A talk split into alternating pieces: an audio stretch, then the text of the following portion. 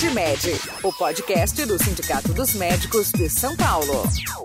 Olá, eu sou Mireia Lima. Na avaliação de muitos juízes e juízas, um dos objetivos das mudanças trabalhistas patrocinadas pelo governo Michel Temer é destruir a própria justiça do trabalho. Em março de 2017, Rodrigo Maia, presidente da Câmara dos Deputados, deixou clara a intenção do atual regime ao afirmar que a Justiça do Trabalho não deveria nem existir. Eu sou Nicole Oliveira. Mas a Justiça do Trabalho não vai deixar que isso aconteça e seguirá em frente. Acredita Laura Benda, juíza do Tribunal Regional do Trabalho da 2ª Região de São Paulo e presidenta da Associação Juízes para a Democracia. Eu sou Leonardo Gomes Nogueira. Ainda bem, não é, Léo? A juíza acredita em resistência, como já ficou claro, mas avalia que o momento é de séria ameaça ao Estado Democrático de Direito. E nós também. Eu sou Nádia Machado e neste Podmédio você acompanhará no quadro Na Linha a entrevista com Laura Benda. Na Linha. Alô, né? Alô, Laura? Oi, tudo bom? Aqui é o Leonardo do Sindicato dos Médicos, tudo bom? Tudo bom. Bom, Laura, primeiro muitíssimo obrigado, né, claro, pela atenção, né? E falar com a gente, a gente fica muito contente. Eu queria que, na verdade, você destacasse assim um pouco qual ponto central ou os pontos centrais desse ataque, né? O que você destacaria como mais nocivo para os trabalhadores, né?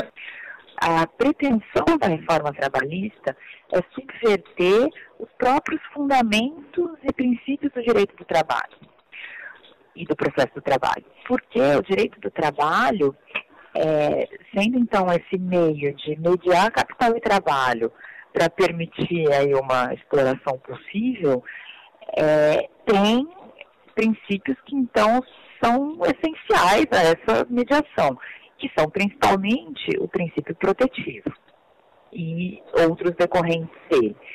E no princípio protetivo, ele é o reconhecimento de que o trabalhador está em hipossuficiência, ou seja, que ele é desigual, né, diante do capital. E o que a reforma procura fazer ao eleger como ponto central o negociado sobre o legislado, ou seja, como se eles fossem sujeitos iguais, é a pretensão de destruir o direito do trabalho, considerando que não existe interpretação da lei sem o parâmetro da Constituição. Isso acho que não vai acontecer, né? A Justiça do Trabalho não vai deixar que isso aconteça, mas a ideia seria essa. Laura Benda admite que alguns magistrados divergem sobre o tema, mas acredita que boa parte da categoria irá caminhar unida. Afinal, o que está em jogo é sua própria existência.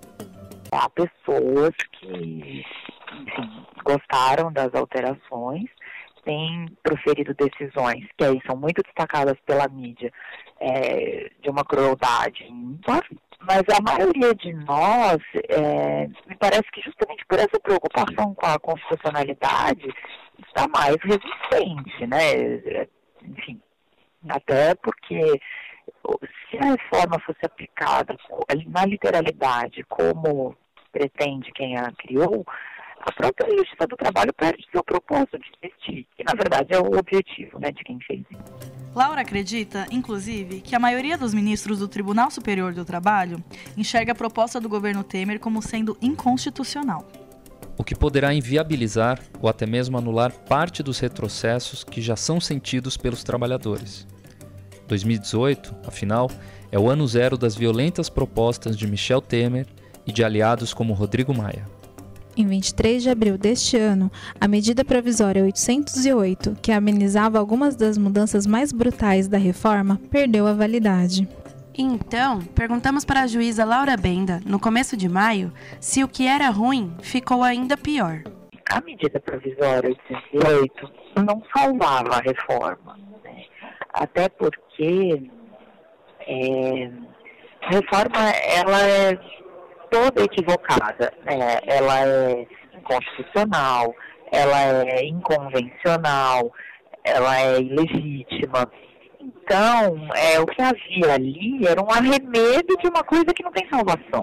De modo que também nem acho que seja nosso papel defender a medida provisória ou o que ali estava. mas reconhecendo, claro, que havia uma situação ou outra que estava melhor e que agora nem isso. Essa reforma, ela é muito mal escrita, né? Além dela ser inconstitucional e contraditória com a própria, outros dispositivos da CLT que ainda estão em vigor, então ela dá margem, por ser muito mal escrita, inclusive a muitas interpretações. Ela destruiu a segurança jurídica, né? Aconteceu o contrário do que queriam os seus defensores. Mas temos, então, considerando que o parâmetro interpretativo de um juiz do trabalho é a Constituição, e tem que ser assim, a reforma dá margem a uma interpretação conforme a Constituição e deixa algumas aberturas.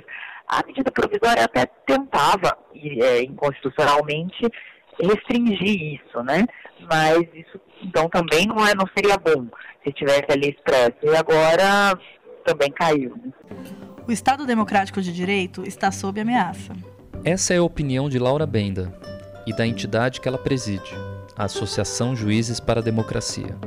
Na minha concepção, e na nossa, né, também é da associação, a nossa democracia, né, o nosso Estado Democrático de Direito, tem passado por crises sucessivas já, que já indicam que vivemos ou numa espécie de estado de exceção, ou, como também temos chamado, num estado pós-democrático, que aí vai ter outros parâmetros diferentes do Estado Democrático de Direito. Porque o Estado Democrático de Direito, ele é caracterizado principalmente por haver limites bem definidos no exercício do poder. Mas o que estamos vendo é o contrário, as instituições todas confusas e um crescimento do autoritarismo e um crescimento do Estado com uma força só voltada para a eliminação dos indesejáveis. Então, eliminação da política, eliminação dos agentes políticos, é uma situação muito séria. Então, a gente ainda vive num ambiente democrático, mas já ruindo, né? Uma situação, estamos nessa transição, digamos assim. Nós temos oficialmente instituições e, enfim, que funcionam dentro de determinados parâmetros, mas não num sentido democrático na essência, né, na concretude. Será que restará da nossa jovem democracia apenas a fachada? Uma casca vazia de direitos?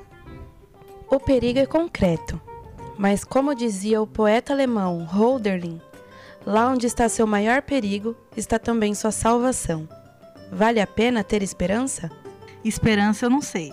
Mas de concreto, o Sindicato dos Médicos de São Paulo está procurando reverter a situação para que os médicos não sejam prejudicados com as mudanças provocadas pela reforma trabalhista. É isso mesmo, Nicole. Com a reforma trabalhista e mais recentemente com a queda da MP 808, o CIMESP incluiu na pauta de reivindicações da campanha salarial cláusulas sociais que visam minimizar os efeitos mais cruéis da nova CLT. Isso mesmo, Léo. E se você, médico, quiser saber mais novidades sobre a campanha salarial, acompanhe nosso site e nossas redes sociais. O link está na descrição deste Podmédio. Para acompanhar as últimas notícias do sindicato, acesse cimesp.org.br e curta a página do CIMESP no Facebook. E nós ficamos por aqui. Fique agora com a música Fita Amarela, do Noel Rosa. Até o próximo Podmed. Tchau, tchau. Podmed, o podcast do Sindicato dos Médicos de São Paulo.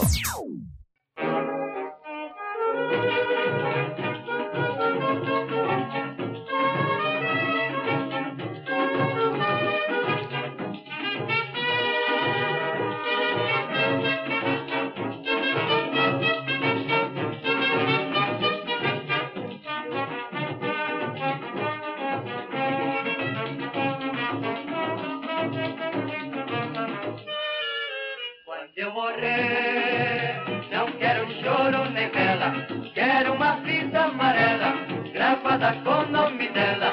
Quando eu morrer, não quero choro nem vela, quero uma fita amarela, gravada com o nome dela.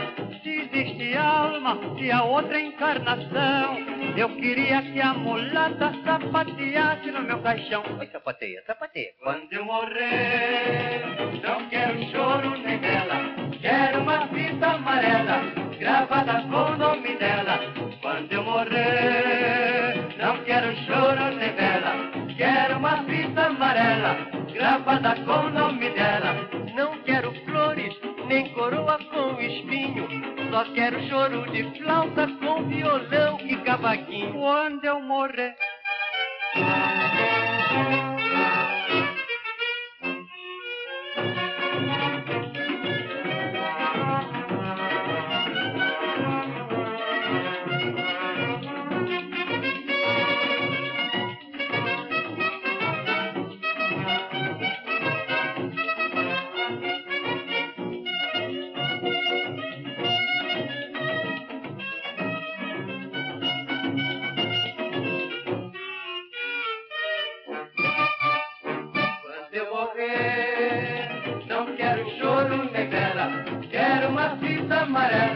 Gravada com o nome dela. Quando eu morrer, não quero choro nem vela. Quero uma fita amarela, gravada com